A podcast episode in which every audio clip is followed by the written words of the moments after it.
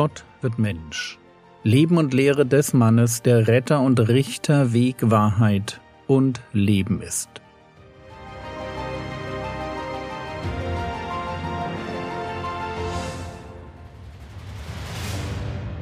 Episode 251 Der Glaube des Hauptmanns Teil 3 in der letzten Episode haben wir uns einen Centurio, einen Hauptmann angesehen, ein römischer Soldat, der uns charakterlich durch sein Mitleid, seine guten Werke, seine Demut und vor allem sein festes Vertrauen in die Vollmacht Jesu überrascht hat.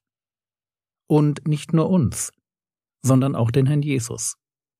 Lukas Kapitel 7, die Verse 9 und 10 als aber Jesus dies hörte, wunderte er sich über ihn.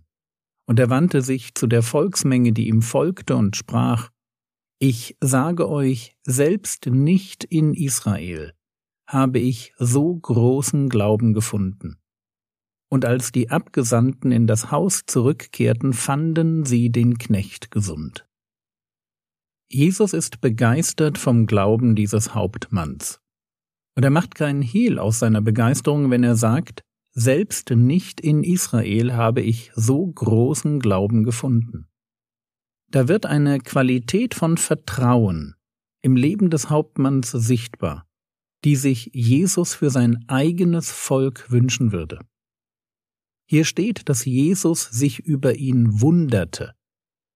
Dieser Mann hatte den Herrn Jesus überrascht. Er hatte nicht mit solch großem Glauben gerechnet. Er hatte schon irgendeine Form von Glauben erwartet, aber dass da jemand wie selbstverständlich formuliert, sprich nur ein Wort und mein Diener wird gesund werden, und dieses Vertrauen dann damit begründet, dass er selbst weiß, was es heißt, einen Befehl zu geben, das ist viel mehr, als der Herr Jesus von einem Heiden erwartet hätte.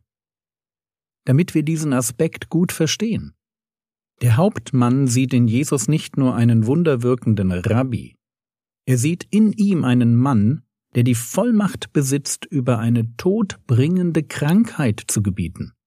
Vollmacht, wie er selbst sie hat im Blick auf jeden Soldaten und jeden Sklaven, der ihm untersteht. Und es ist diese Selbstverständlichkeit im Vertrauen, die Wachheit und Klarheit in der Beurteilung eines jüdischen Rabbis, der mehr ist als nur ein Rabbi, die Jesus begeistern. Und auch für uns ist diese Lektion wichtig. Das ist Glaube. Wenn wir wie selbstverständlich davon ausgehen, dass Jesus Herr ist, auch über den Tod, aber hören wir noch einmal Jesus, weil er warnend fortfährt. Matthäus Kapitel 8, die Verse 10 bis 13.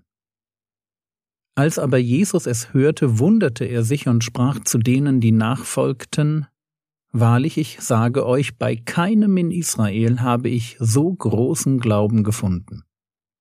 Ich sage euch aber, dass viele von Osten und Westen kommen und mit Abraham und Isaak und Jakob zu Tisch liegen werden in dem Reich der Himmel.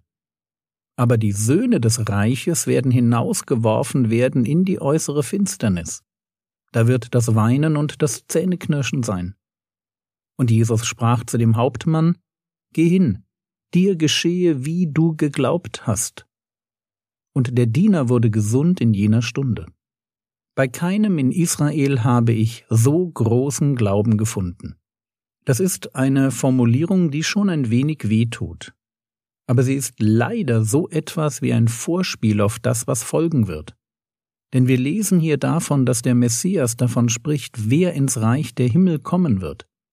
Das Reich der Himmel wird einmal von vielen Heiden bevölkert sein, während die Söhne des Reiches, das sind die Israeliten, die werden hinausgeworfen werden.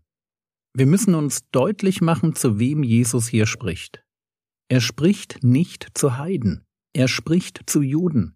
Er prophezeit ihnen, dass sie das Reich der Himmel im Großen und Ganzen verpassen werden.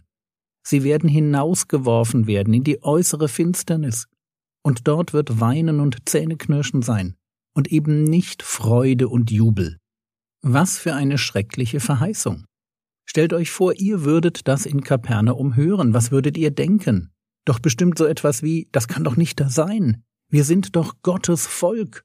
Wie kann Gott es zulassen, dass viele von Osten und Westen kommen und mit Abraham und Isaak und Jakob feiern, während wir draußen sind? Das kann doch nicht sein. Und doch wird es so kommen. Wir müssen uns nur die Geschichte bis heute anschauen. Das Volk Israel in Summe hat so gut wie keinen Anteil am Reich Gottes. Das Volk, das wie kein zweites mit der Person des Jesus von Nazareth verbunden ist, spielt in der Gemeinde Gottes eine ganz untergeordnete Rolle. Das Volk, mit dem Gott den alten Bund geschlossen hatte, läuft eben nicht geschlossen über zu ihrem Gott, wenn der Mensch wird. Kein Volk ist in der Geschichte der Welt mit größeren Privilegien ausgestattet worden. Paulus kann über sie schreiben, Römer Kapitel 9, die Verse 4 und 5. Die Israeliten, deren die Sohnschaft ist, und die Herrlichkeit und die Bündnisse und die Gesetzgebung und der Gottesdienst und die Verheißungen, deren die Väter sind und aus denen dem Fleisch nach der Christus ist. Unglaubliche Privilegien. Und doch bleiben sie außen vor, wenn es um den neuen Bund geht. Nicht zu 100 Prozent. Es gibt gläubige Juden, aber die sind die Ausnahme und eben nicht die Regel. Warum?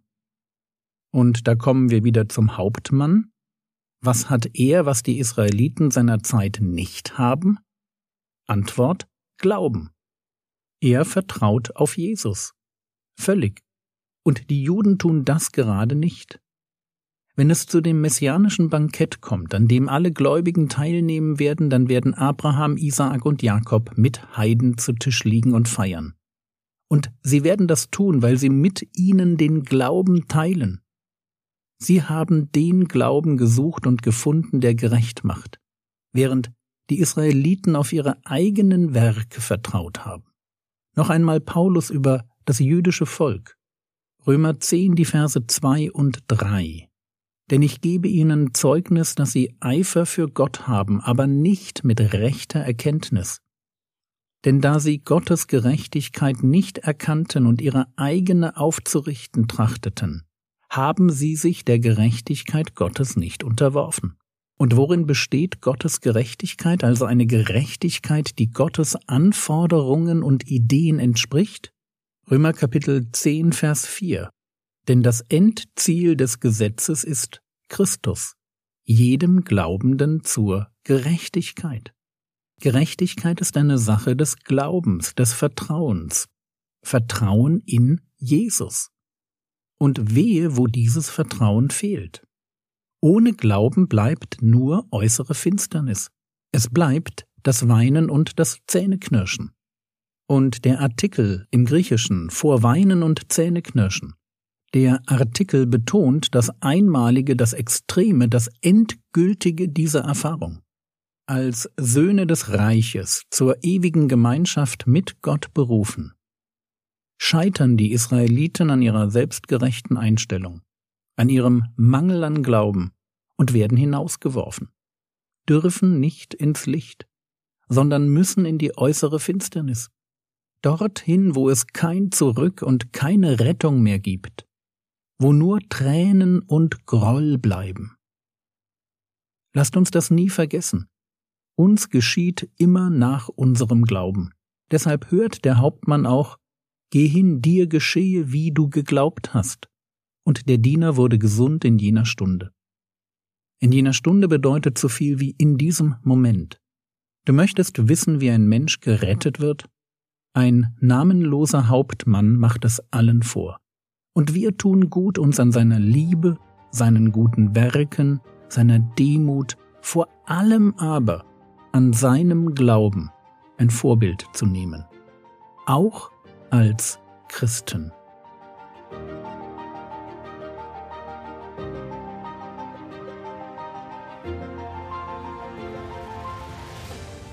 Was könntest du jetzt tun, Du könntest dir überlegen, ob du dir der Ernsthaftigkeit der Entscheidung bewusst bist, in der jeder Mensch im Blick auf den Glauben steht. Das war's für heute. Es ist mir immer wieder ein Anliegen, dass wir für die Leitung der Gemeinde beten, zu der wir gehören. Leiter brauchen das Gebet ihrer Gemeinde. Der Herr segne dich, erfahre seine Gnade und lebe in seinem Frieden. Amen. men.